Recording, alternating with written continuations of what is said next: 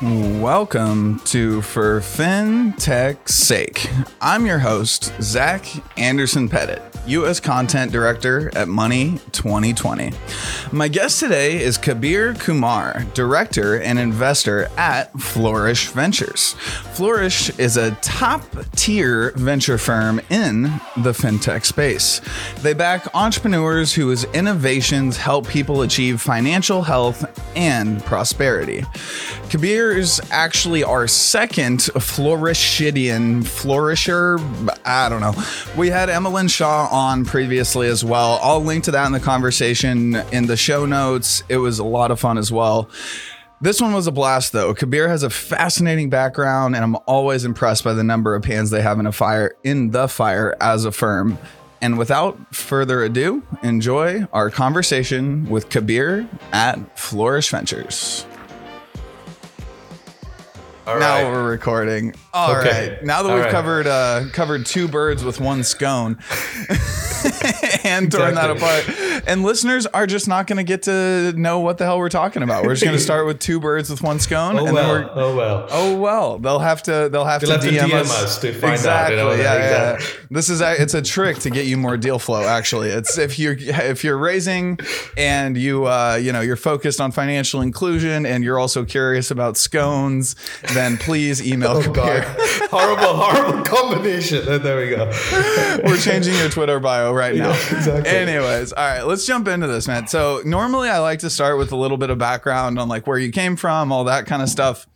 Um, but after we got to know each other a bit, you said something that really resonated with me, which I don't know if it's like a groundbreaking idea or anything, but using it as a north star i think is unique so the the quote that you said is investing is a vehicle for us to affect change little bit of a dove factor right? Like when you see kind of what's happened in the world due to vc investment yada yada yada like we see that. But the thing that i think is unique about you and unique about flourish and unique about your background is that it's not just affecting change right? Because change can go up down good bad could be change could be a lot of things. So i kind of want to start with the story of upi in india and then get into your background from there. So how, how do you feel about starting there? And then we'll then we'll just Yeah. get weirder and weirder Yeah, let's do that. I mean, I don't know about weird and weirder, but uh, cool, cool. We're starting with. You can, first i of all, promise listen, it's it's gonna get weird i promise It's good to it's good to be here. It's good to talk to you. You've had a number of my friends, by the way. You've had Joe Robinson. As you know, I'm an investor in Hummingbird, so he, he's a great guy. We just had He our is. board meeting, and he's He just is. phenomenal. He's and fun, you've had, too. Yeah, he's he's exactly. And uh, surprisingly, right? Because he Yeah. comes across as like a, you, you don't expect it, especially with a company like Hummingbird. You're like, oh, Yeah, you have a, a sense of humor, a dad sense of humor. Even. I, saw, I, saw, I was on, I was scrolling through LinkedIn and I saw some picture of him standing in front of a laundromat and just the dad jokitude of that and the yes money love that laundering one. I love that. I laundromat love- good And stuff. also the way he looked, you know, he had this like knowing look at that photograph. You know, Yeah. like, I, And it I'm, kinda- I'm only yeah. I'm in on in this joke. Everybody. it kind of looked like a New York Times like front page weirdly. Like he was very well posed and like the lighting was great, but he was was standing in front one. It of a a yeah. good one. Anyways, who who else who else and is in Joanne, the portfolio? Joanne, you've had Joanne and David. Of course, you know we. Joanne and I conceptualized Air and got that going a few years ago. and Oh, I don't think I, I don't think I knew you were part of that conversation. I love that. Yeah, that, that's another story. I mean, if, if in the the weirdest part of our conversation, I'm happy. Of course, Joanne is like the OG. You know, I think we can call her the OG. Joanne, the Joanne is Joanne. of- like you yeah, can't even exactly. call her an OG. She's Yeah, like pre. She's pre OG. Not not in like an L. Not like that's not an age statement. She No, no, I built- totally get it. I yeah, totally she get it. Yeah, built this She's reg amazing. tech world. Amazing. Yeah, yeah. and and she's an you know just an amazing person. And then you had i think i just looked at the the recent you know uh, sessions and i think dan Kimerling also came up who's an amazing guy.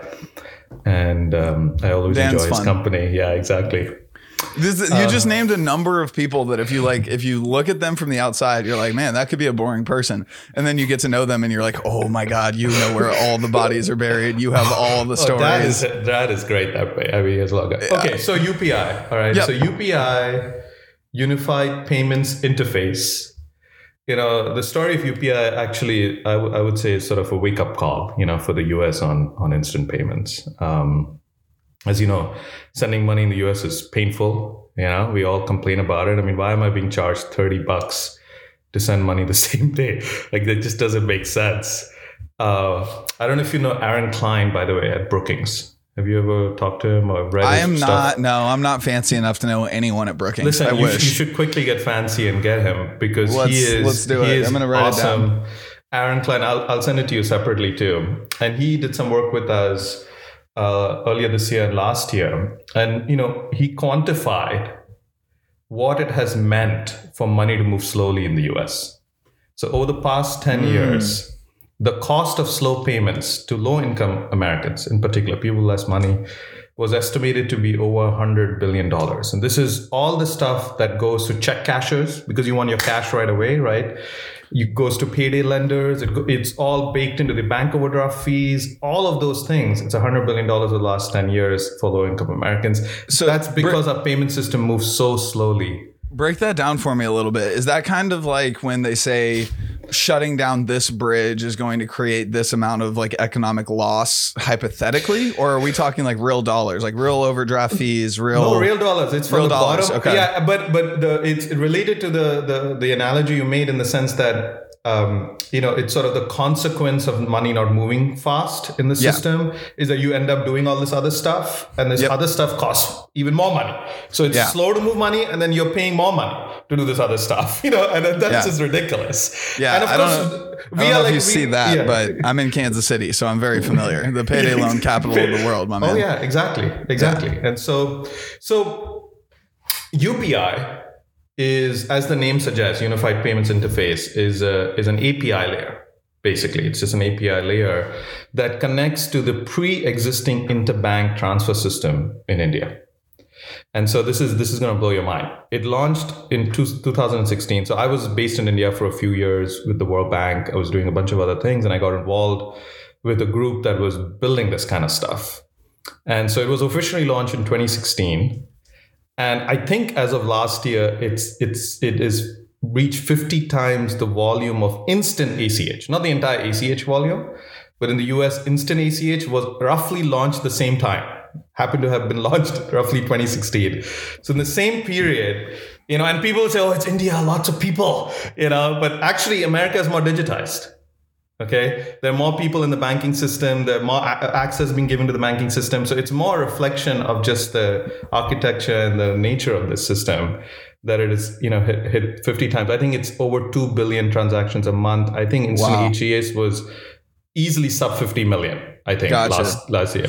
So, so you're talking not necessarily volume of dollars, but volume of transactions. transactions. Like, yeah, like volume how, of dollars. I don't. I don't have that at the top of my head, but I think volume of transactions is pretty Yeah. sizable. Of course, ACH is 25 billion. I think last year the overall ACH transaction volume is pretty sizable. Wow. You in know? my head, that's low. It's I, numbers Yeah, I know, in the, I know, in the I know. billions and trillions. I I'm just like, I don't know. I'm I just making You know, it you're up. Like whatever. Yeah. exactly. but but the bottom line is this system launched in India surpassed instant ACH in the US roughly the same time period. And what it does, it allows you to move money into and move money out of any bank account in the system and any wallet in the system. And in fact, Google Pay, okay, I don't know if you know this, Google Pay is the second largest money transfer service in India now on this system. It grew huge. It grew huge I had on this no system. idea. Yeah. It's I think it is maybe 800 900 million transactions. so it's hitting the billion mark on a monthly basis.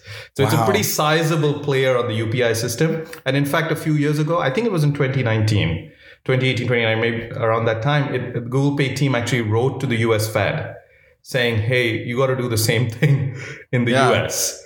And um, you need to, you know, kind of be inspired by this by the system in India, and you've got to do the same thing in the US because, as you know, we still don't have a Fed instant in, instant payment system. So yeah, yeah. I'm I'm aware. It's starting to turn into a meme. The the Fed now is starting to please become make like it a meme seriously like someone please just because i mean listen we had a mass i mean upi was a wake-up call before the pandemic but the pandemic showed us how bad that stuff is Yeah. and how it can really hurt people i mean we, people needed cash right away and all over the world people were able to send money within the same day within three days within seconds in some countries Mhm. right and here it was like months you know, and then it came in checks, and then money was sent to the wrong people.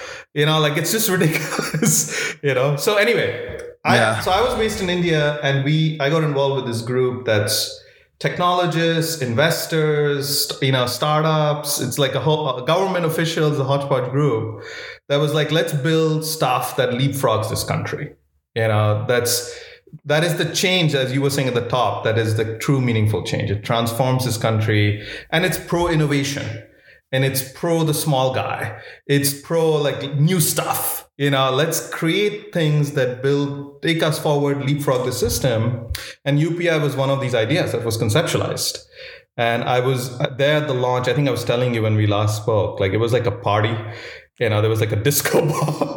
I remember it being like a crazy one of those. They must have just hired a wedding planner or something, like because he, the guy just went crazy, and then, like the room was full of all these startup founders. You know, and the, the UPI was being introduced to them, saying, "Guys, you got to take this on."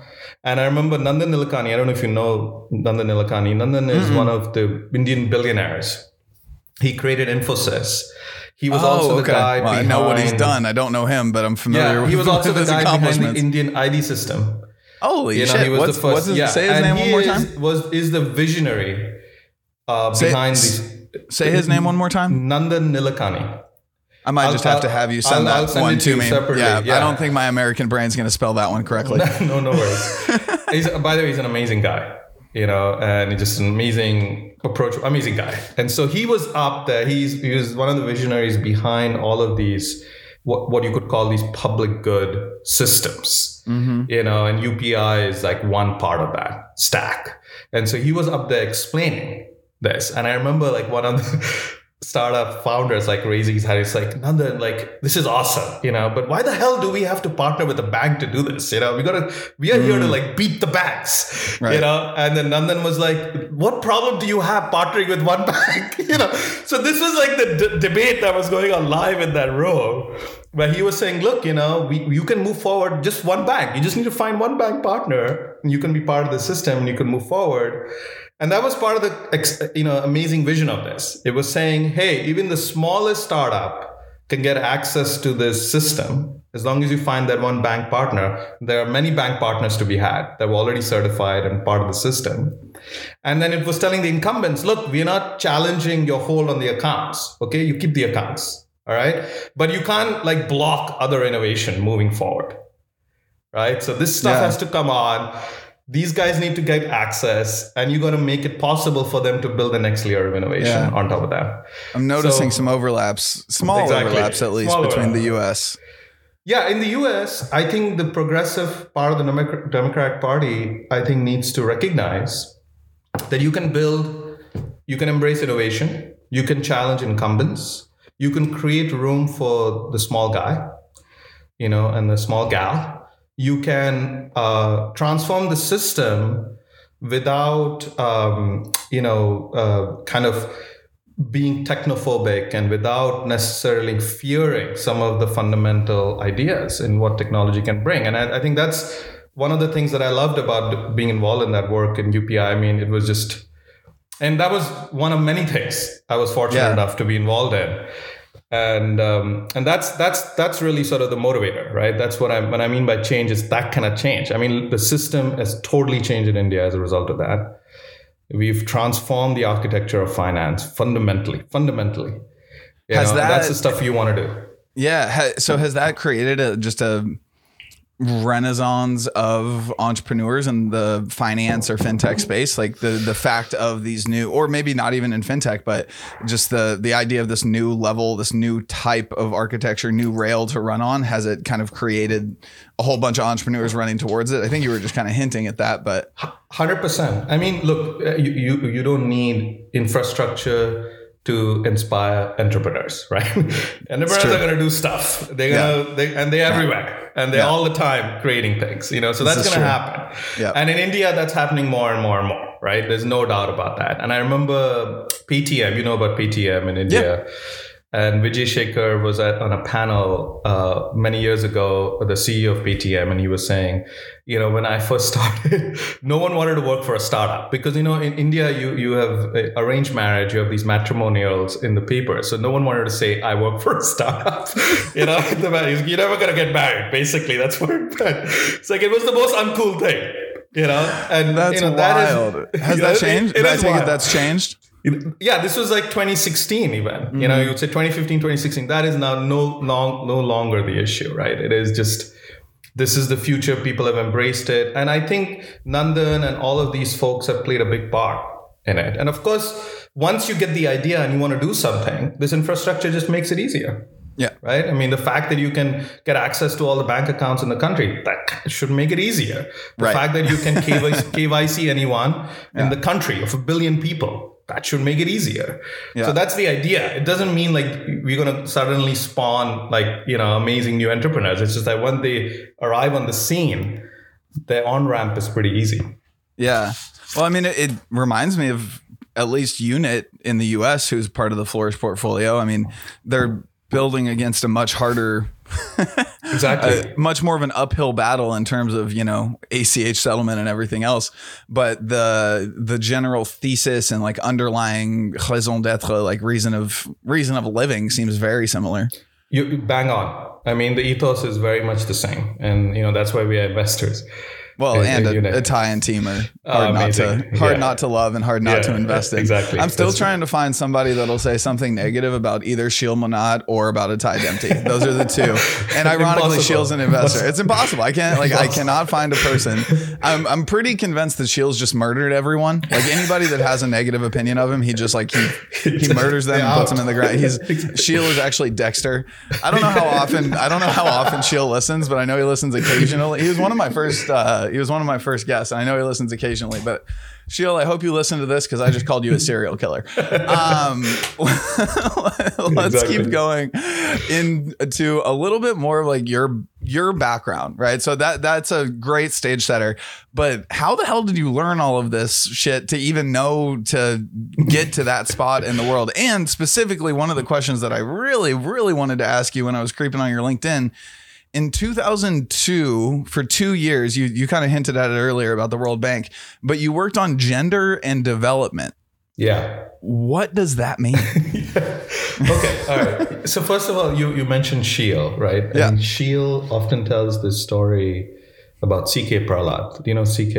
Are you familiar with? You're just like throwing out all like these are no, I don't. Right. You're throwing so you, out all these names. I don't so know. you know, you know, fortune at the bottom of the pyramid. You must have heard that phrase. You must yeah. have heard this idea. That's yeah, CK I've heard the Prahalad. phrase. So that's okay. his. That was his book, and that was like the idea a while ago that a lot of us were already influenced by going back 10 plus years 20 years 15 20 years was this notion that you can serve poor people and you can build sustainable businesses doing that. Mm-hmm.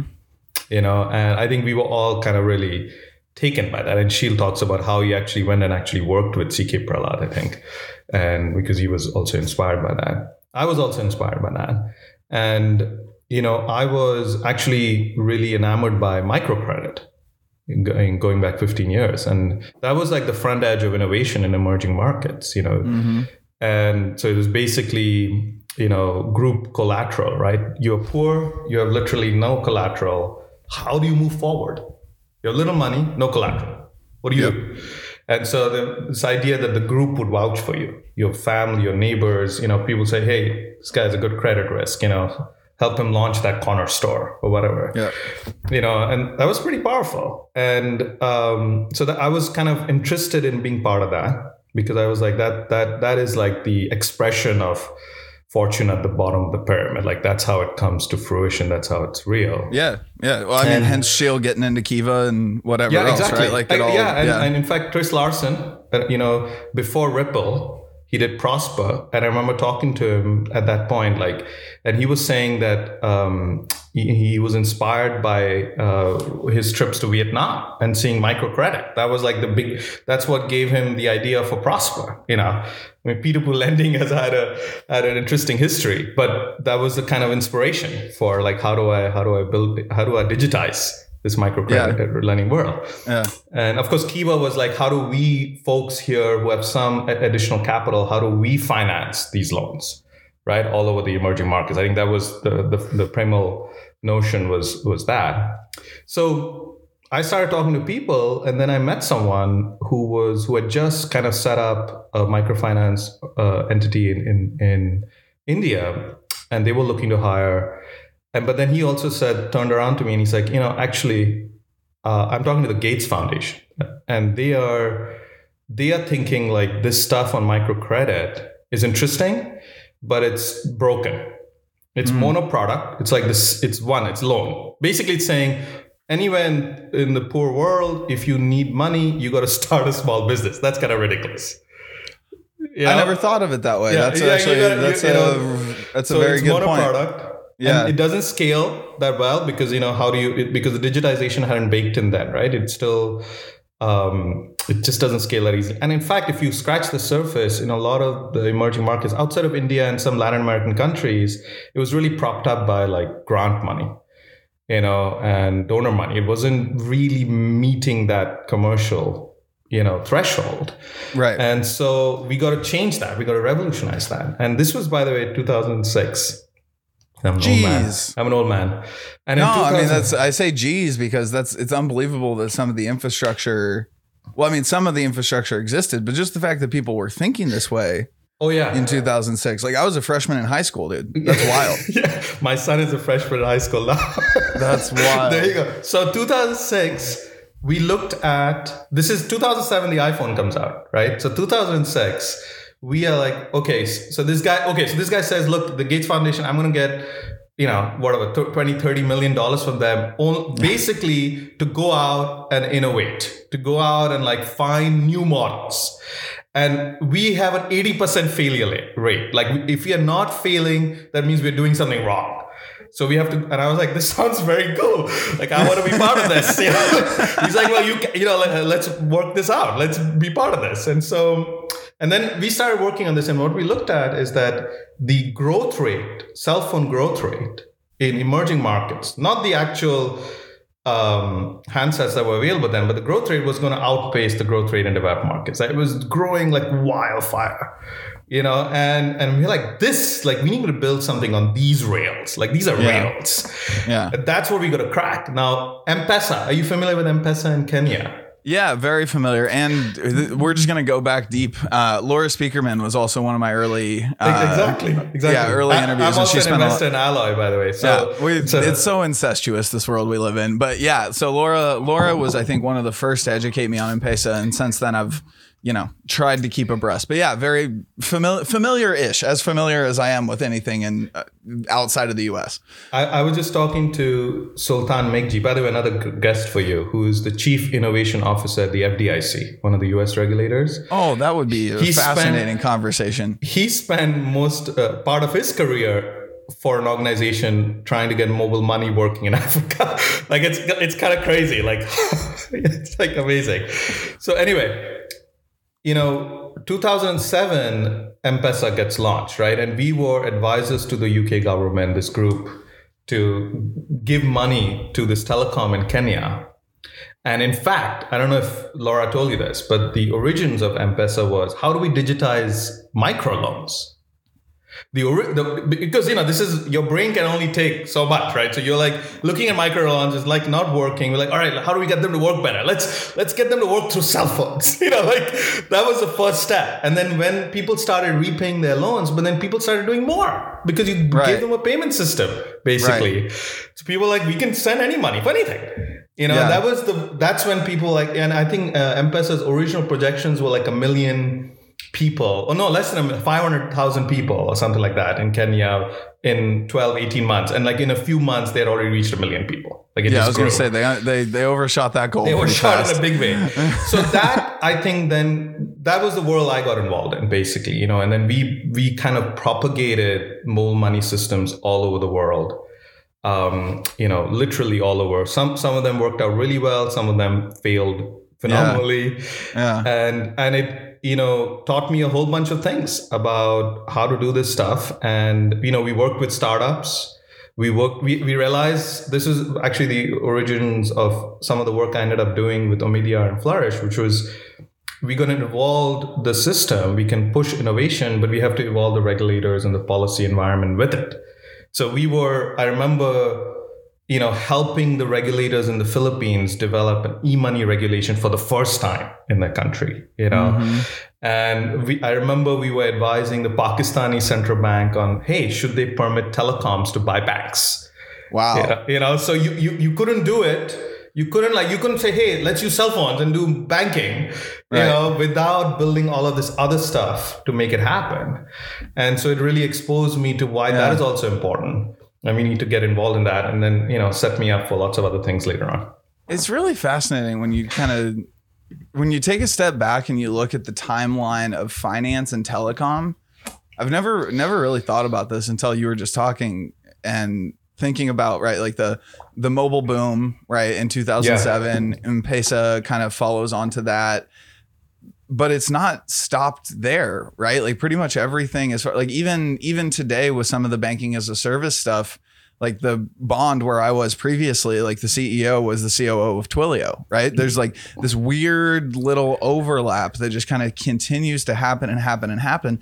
And it also beckons back to some of the original I don't I don't know how they're phrased. I'm guessing you do know how it's phrased, but I, I just call it unique underwriting methods, uh, especially with uh, with the cell phone. So oh, in that 2007, 2007, 2006, whenever it was, when when did that piece start getting involved? Like the how charged you keep your phone, all that kind of stuff. But look, already telcos were doing small, you know, because in the US we are postpaid, right? We in, in the rest of the world, telecom is prepaid, right? You're buying as you're using, basically, pay as you go, right? And so for people like at, truly at the base of the pyramid, if you don't have enough money, how do you keep your phone charged for use? So telcos were already wow. running small like lending operations. They were already doing small ticket size, little little bursts of lending you know, so that people would basically cycle that back into buying airtime.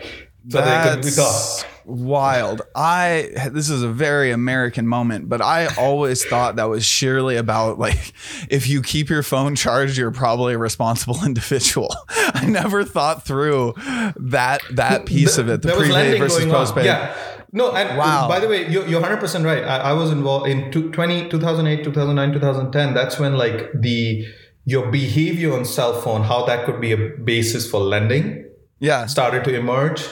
And we looked at data to your point, like if you keep your cell phone charged, that's responsible. We looked at that, and there was clearly a pattern. Like and what was really interesting is like there were there you know as you can imagine we, you know you can see it in how we how all of us deal with our money differently. Right. There are people who would like let their account go up to uh, you know down to zero and then charge it up again. Yeah. right? And that was a different profile than someone who kind of maintained a steady balance of their charged account. And so you were trying to figure out. So anyway that happened a little bit later but the telcos were already lending in small ticket size on their own systems in one way or the other you know? And i forget That's the name of the company. There were a couple of yeah. big companies that emerged from that.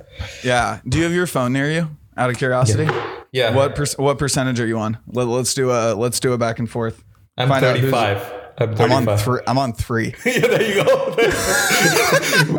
I think I have a better credit risk right now based on this simple. I think you're a better credit risk in general. No, I don't think so. I, am not sure what that says. I, that, I, feel like I need to talk to my therapist about this, but that's absolutely exactly. hilarious. That's funny. So, so how did you get? How I mean, you kind of you hinted at it a little bit there, but tell me, like, how did you get to Omidyar? And then I imagine the connection connection between Omidyar to Flourish is Omidyar. Exactly, exactly. Yeah. So, so the group I was with at the at the World Bank was Omidyar Network was one of the was one of the financiers, and you have to remember that sort of all all roads lead to this concept of can we build sustainable businesses in these difficult situations with mm-hmm. respect to people with less money, right? That that is the core idea here. And Omidyar Network pioneered what is now called impact investing. You know, it was not called that then. They they were like, hey, you know, it, again, we are like all sort of in the long line of this, you know, fortune at the bottom of the pyramid notion. Right. And so uh, Network was one of the financiers of, of the group I was at the World Bank, and and Tilman, who's our managing partner at Flourish, was the CEO of this group. And so when he joined Omidyar Network, he recruited me. So I was in India, I was involved in UPI, I was doing all this other stuff, and he was like, "Hey, you know, you know, you should come to the Omidyar Network group because we are doing." We're kind of pushing those boundaries of impact investing that you've been interested in all this while. So that's how I got involved. And our team, so we were the financial services team of the Omidyar Network. The Omidyar Network grew to be over 200 people, lots of different areas.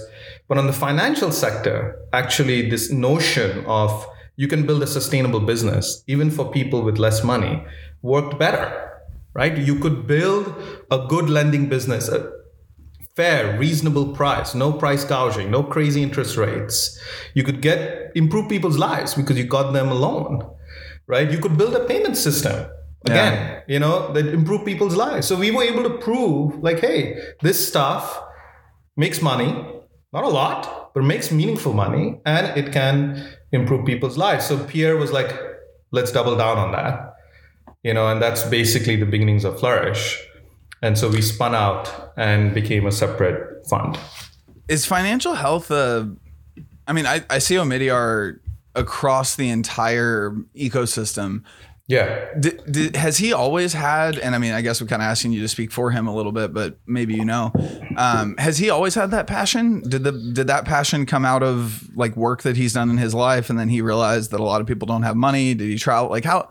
What made him care so much about this specific area? Yeah, that's a good question. I, you know, Pierre and Pam.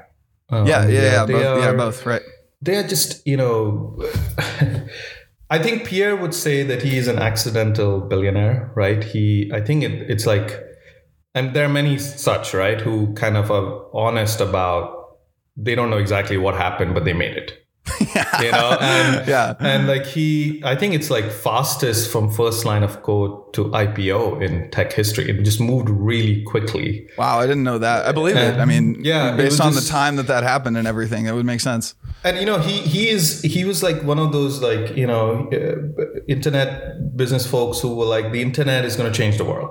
Yeah like you see a bit of that in the web3 crypto world now you know there's a whole there's a whole generation of these folks who are similarly saying the same stuff that yep. the original internet pioneers were saying and so pierre yep. was one of them and he built I think there were like multiple things that he was doing. eBay was one of those ideas that just took off. And, oh, and of oh, course wow, that was that was one of many things he was working on. Yeah, wow. there's a book actually that does a good job describing the sort of origins. I I can't remember. I'll send it to you.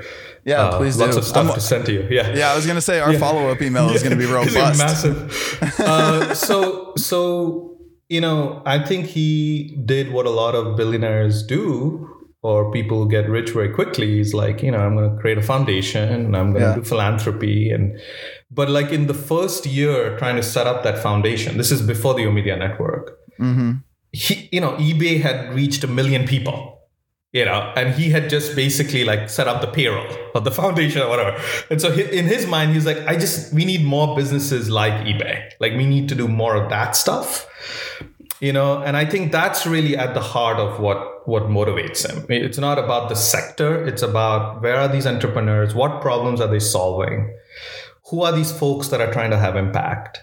And that those kind of ideas that ethos got baked into what Omidyar Network is, you know, and then that that then got further baked into our work in the financial system and then led to us spinning out and becoming flourish. I don't know if I, yeah. I kind of tried to answer that question. It's not like he's no, I mean it's a hard. Fin- yeah you're you're answering for someone else so i appreciate yeah. the yeah i appreciate the perspective in general i'm i'm more and more fascinated by this whole generational wealth thing uh, yes it's it's not because i'm developing generational wealth but it's it's more so just because of watching people handle it in different ways like uh, right being in kansas city patrick mahomes as an example right man just got half a billion dollars over 10 years and he's investing in some really interesting ways in kansas city but pretty much all of it's philanthropic, you know? Yeah. And then Kansas City also has this history of, or you being you, I'm guessing you're familiar with the Kauffman Fellows. Yes. Yeah, yes, and the the Kauffman Foundation is yes. the you know the, yes. the the base of that,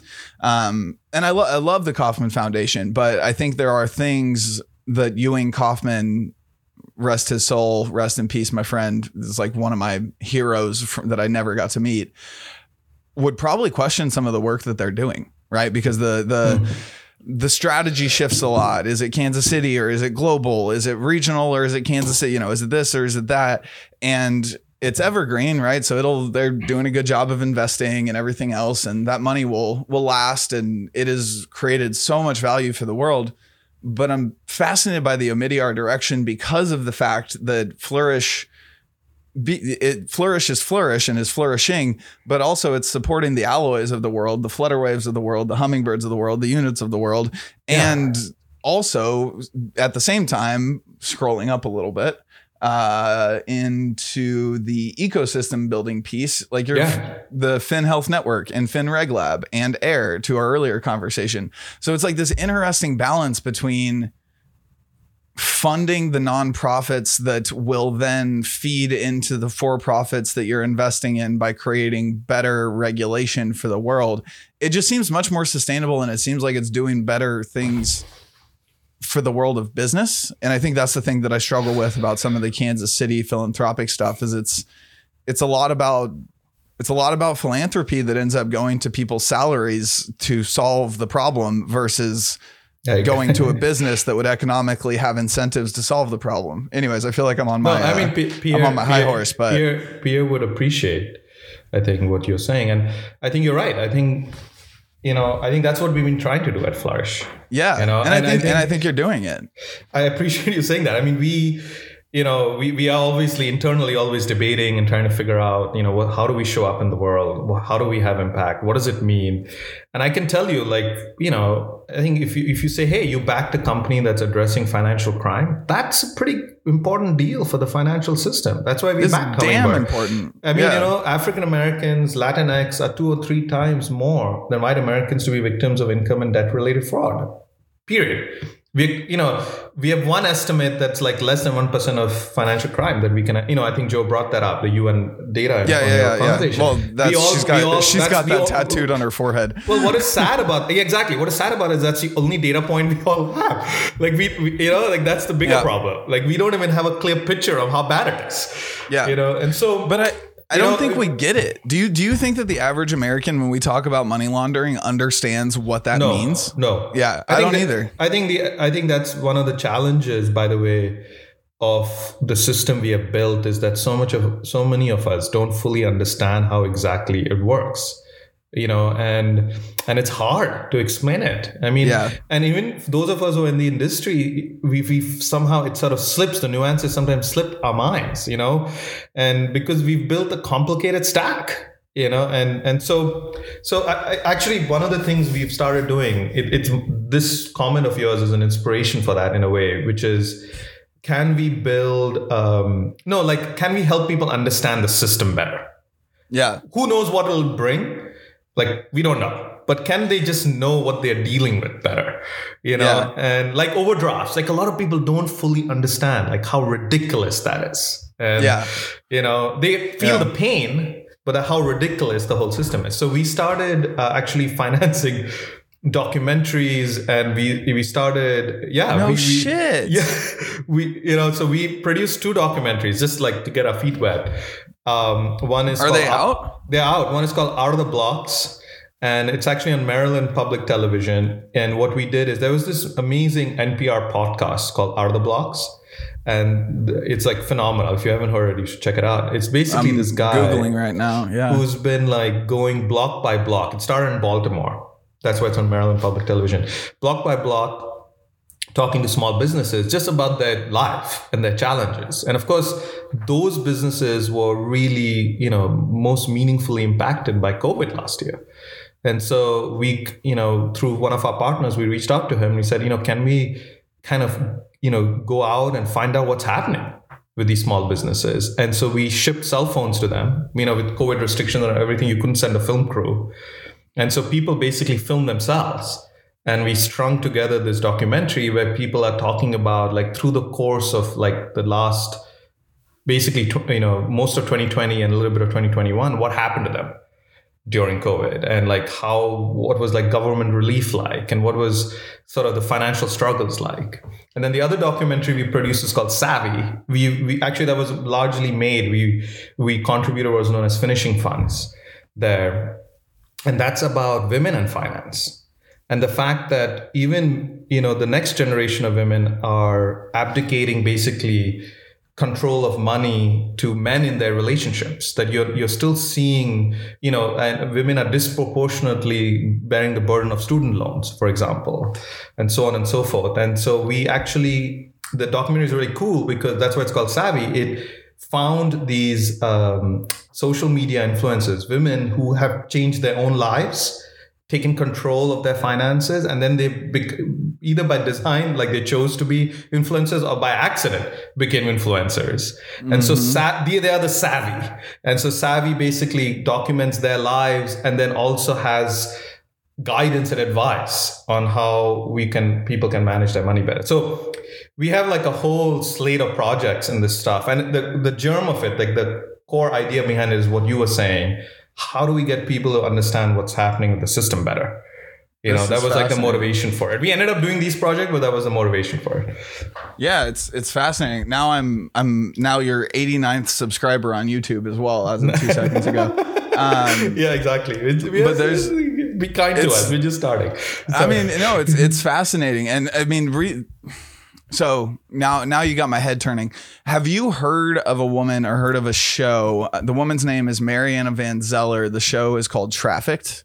No.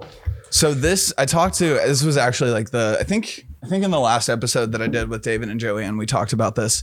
But this is one of those soapbox moments for me because not only do I think people not, I think people don't understand the plight of others in a lot of situations, right? Yes. But especially in America, we really don't understand the plight or not even the plight. That's such a fucking American way to put it. The life, the just status quo life of those in emerging markets, overseas, South America, anything else, right? I mean, well, we don't understand each other's lives. No, we don't understand I mean, you know, much like, of shit, really. Yeah. Like, you know, what's what's the average? What's the average? um yearly sal like yearly wage throughout the entire globe i think is like 36 37000 or something yeah and in, in kansas or not in kansas State, sorry in the us you're like below the poverty line, basically, if you're making that amount of money. But that's, you know, it's it's just such a fascinating thing. Anyway, so Mariana Van Zeller, she's an investigative journalist, and I also like this woman is just my hero. She is unbelievable. Awesome. She's the best investigative journalist that I have ever encountered outside of a couple friggin' weirdos on Vice. Z E L L E R. Uh, yes, yes. Okay. And Mariana, I think, is one word, and Van is separate. I got it. I got it. Um, and listeners, I'll link to it in the show notes. It's I think it's incredibly important for folks in fintech to watch. It's a it's a full series, so it goes through it's really it's the human impact of money laundering, right? So there's like one episode that's oh, about man, cocaine. this. Yeah. Dude, it's it's amazing. It's something that I try and force anybody that gets especially in my last company when I was at Bond, there were yeah. a lot of people that, you know, lived in San Francisco, had the San Francisco experience, used to work at Airbnb, like, you know, that whole vibe, yeah. right? but un- understanding understanding the underbanked, understanding what financial lives are like for those in other countries, I think is just something people, I mean, understanding ACH is its own thing, much less, you know, putting a, yourself in the shoes of somebody carrying coca leaves 400 miles for $35 or something like that. Right. Yeah. And it's, it's just a perfect encapsulation of all of this. And it's in my role at Money 2020. Like I really want to find a way to get her there to help everybody understand it. That's um, a great um, idea. But you should actually, watch it. Actually, if you want, we should we should find a way to work together. In your we should. That's what I was thinking. Stuff. Is we should Seriously. we should partner on this. Yeah. Yeah, we should do it. I mean, we, you know, we this is what we want to do. We want to get these stories out. We think it's important. And by the way, like our board, Pierre, all this is you know this is one of the things that they really want us to show up in, in a way that's different you know? And i think that's why i always whenever i'm talking to startups i say look we are we are not yes we are venture capital. Yes we will be looking at valuation blah blah blah blah yeah. blah but we this is what i meant by we want the system to change. Yep. and so we are talking to you because we believe you're part of the story from our perspective you know, uh, Yeah. you, or you could be part of the story from our perspective, you know. And Well, I think together we can we can form a story, right? Which actually brings me to a question. Yeah. Does does Flourish have a podcast? Do you all have a podcast? no, we don't. We don't have a part. maybe yeah. it's something worth considering. I, I mean, you have so. some you have some amazing personalities inside of your fund, and you also have good stories. reach, yeah, and great entrepreneurs. And like, I would, I, I, think I, it's would listen. idea. I would That's listen. I'm. Sh- I think it's probably in the works. I don't know. We should talk to Sarah or whatever and, Yeah, and find well, out. I'm here to here to Yeah, help you- if yeah, I you know. All right, in good any way, shape, or form. If it's you know, if you right. need advice on a hosting system or anything like that, I'm happy to do it. Okay. And I also I really like I love that you guys have this YouTube channel. I'm I'm of the opinion that YouTube is the lowest hanging fruit in the world of fintech for storytelling right now in the world of financial services like nobody is doing a good job of telling these stories on on YouTube with video. Like there's a lot of great podcasts everything else but the the video piece is lacking. And I think that's where especially if we're going to incept these things into the minds of Gen Z like we have to have video and it needs to be where Gen Z actually lives which is you I th- I- not, what- what not where we're putting stuff. Have you followed hashtag FinTok? Do you have a TikTok? so? I, I, do- I don't have a TikTok. This is this You- is you where I- this this is. You gotta check this is out. where I become an old curmudgeon a little don't bit. don't come on. Don't ever become an old curmudgeon. You know, it's, a it's I'm I'm It's a rarely a curmudgeon. It's just when it comes to TikTok. I've gotten on it. I have tried to experience like every time I get on it, it's s- something that I'm supposed to think is funny that I inherently don't understand why anyone would think it is funny. It's like a, don't repeat, don't- don't, repeat this in any other circles. This okay, man. This is already public. So okay, we, we No, we I mean, but this is the thing is like Web three, DeFi, like all of that shit. Like I'm like, let's go, let's do it. But TikTok, for some reason, I'm like, absolutely not. I want nothing to do with you. This is the passing fancy that I'm going to just skip.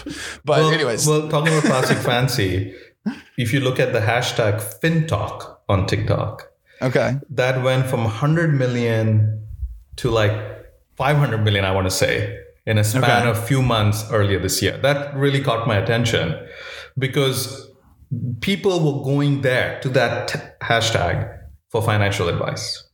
was this at the same time as Wall Street Bets? it's all it's obviously all connected it's all Yeah. obviously all connected Yeah. but it wasn't just that you know you have like a you know of, of course you have i think wall street journal by the way has done a couple of articles on this about financial advice via tiktok and then th- there's a whole as like with any environment there are a whole group of people that are selling like crap telling people horrible things bad advice but there's a That's all I see. That's yeah, but the only a- ones there, I. there are others that are not that are like like the, these guys we profile in Savvy who are basically Instagram influencers who who, who actually have compelling personal stories like how they got Yeah. out of a lot of debt and look like what do they do what discipline they took and like how they fought off all these choices and how they're managing the system those stories are on TikTok anyway something to talk about another time No, I mean it. It is interesting. It is interesting. I think the thing that's kept me away from it is the. I think it's just like a confirmation bias of every time I open Twitter and I see any kind of TikTok oriented financial advice, it's like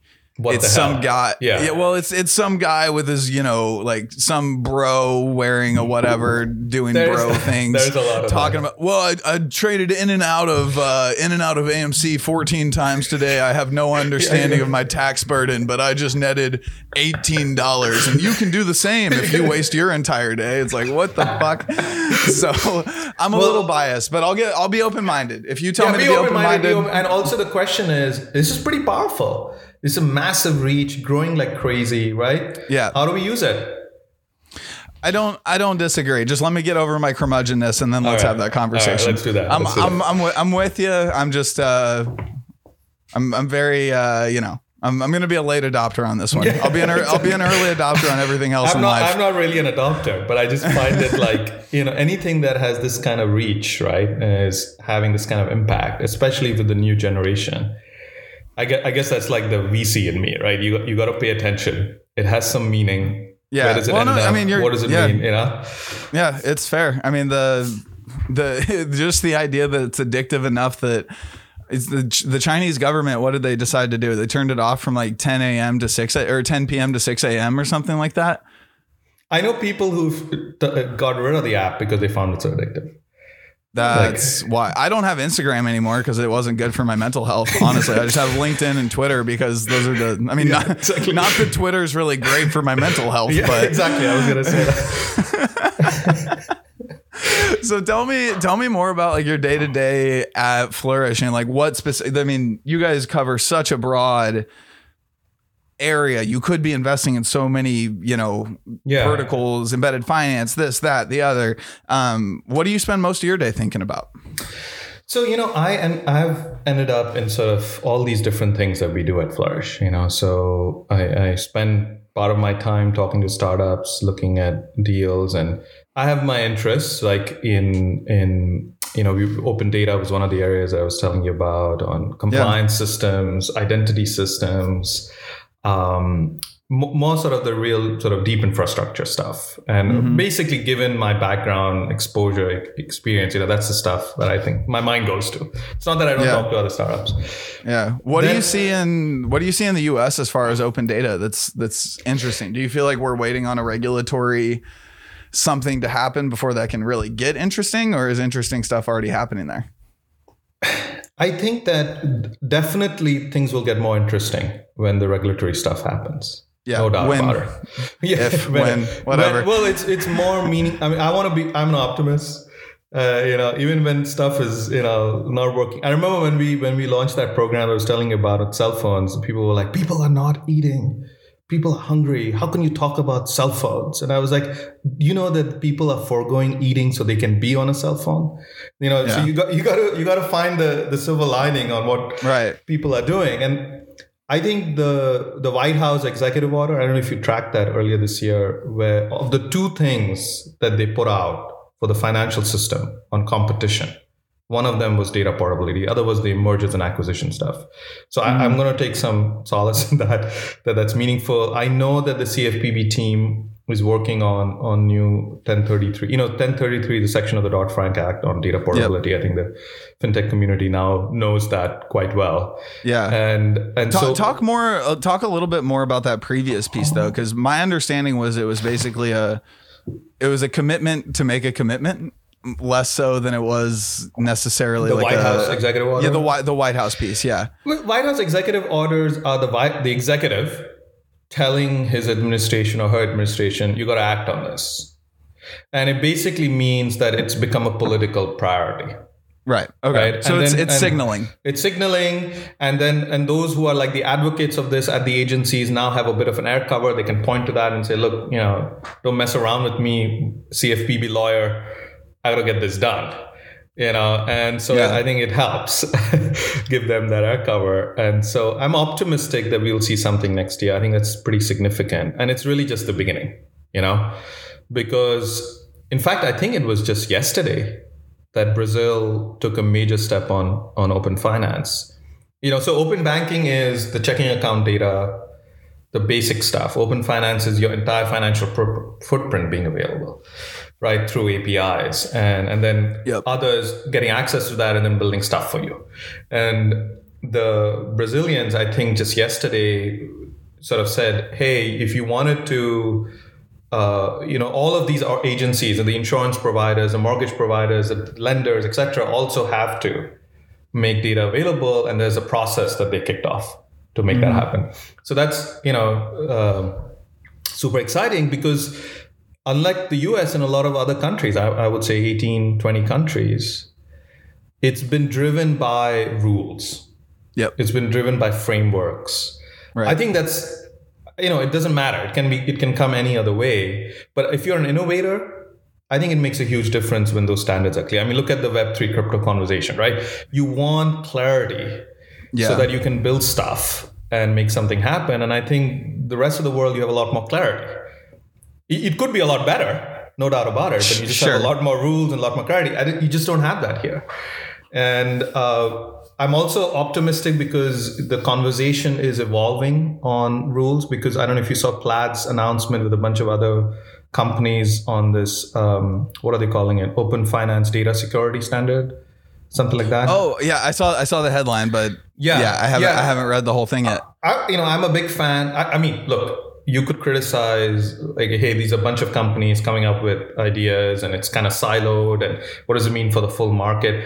You can you can look you know say all of those things but fundamentally you can say the same thing about the government. Yeah exactly. It takes the conversation forward. They looked Right. at i think you know like 12 10 12 categories. They have like 63 uh, 60 plus i think i don't know why i came up with 60 60 plus uh, uh, kind of um, you know uh, uh, sort of uh, you know standards or security suggestions across the range across those 10 12 areas i think that's that's great so we can now talk about specifics, right? We can look at all of those and say, I don't like this. I like this piece better. I think it takes the conversation forward. I think all of that is very positive for this market. And in fact, when we did our study with McKinsey, you know, this was how we originally started talking, Zach, a few months back. We Yeah.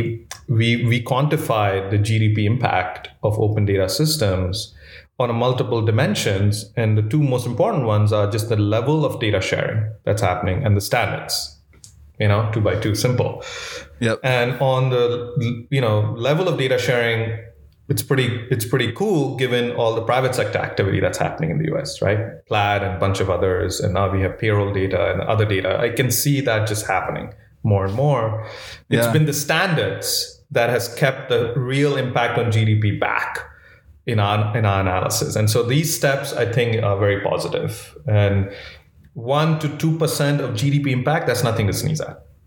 Just from this stuff Yeah, no, it's a lot coming out of. McKinsey, like you know, I would trust the uh, analysis on this kind of stuff, you know, and I think that's a huge deal. It's a gig- it's a gigantic deal. I'm still so curious about the like the private versus public. It's almost like a race. And I think at the end of the day we're all kind of working together, so maybe race is the wrong term, but some of, you know, some of the ways that private companies are trying to solve for RTP before Fed now Yeah, uh, does the Fed later, whatever it is, uh, you know, that whole situation. And then on the data privacy stuff, like one of my favorite companies here locally uh, is a company called Triple Triple I Blind. know. Yeah. So Das, I mean, I feel like depending on how fast things move, Triple Blind may take over the world and become that protocol before the protocol comes from on high in Washington. You know, I, I, I don't know, but Das has done crazier things in his life. I think that's fine. You know. Yeah, I, mean, don't. like- I know. I agree. I mean, I think I. Yes, agreed. I think that's fine. I think I think the look when we we engage with regulators, and one of the big thing we tell regulators is that you got to engage with the innovation. It's the basic thing you got to do. You know, you can't be afraid of it. You got to engage with it. You got to understand it.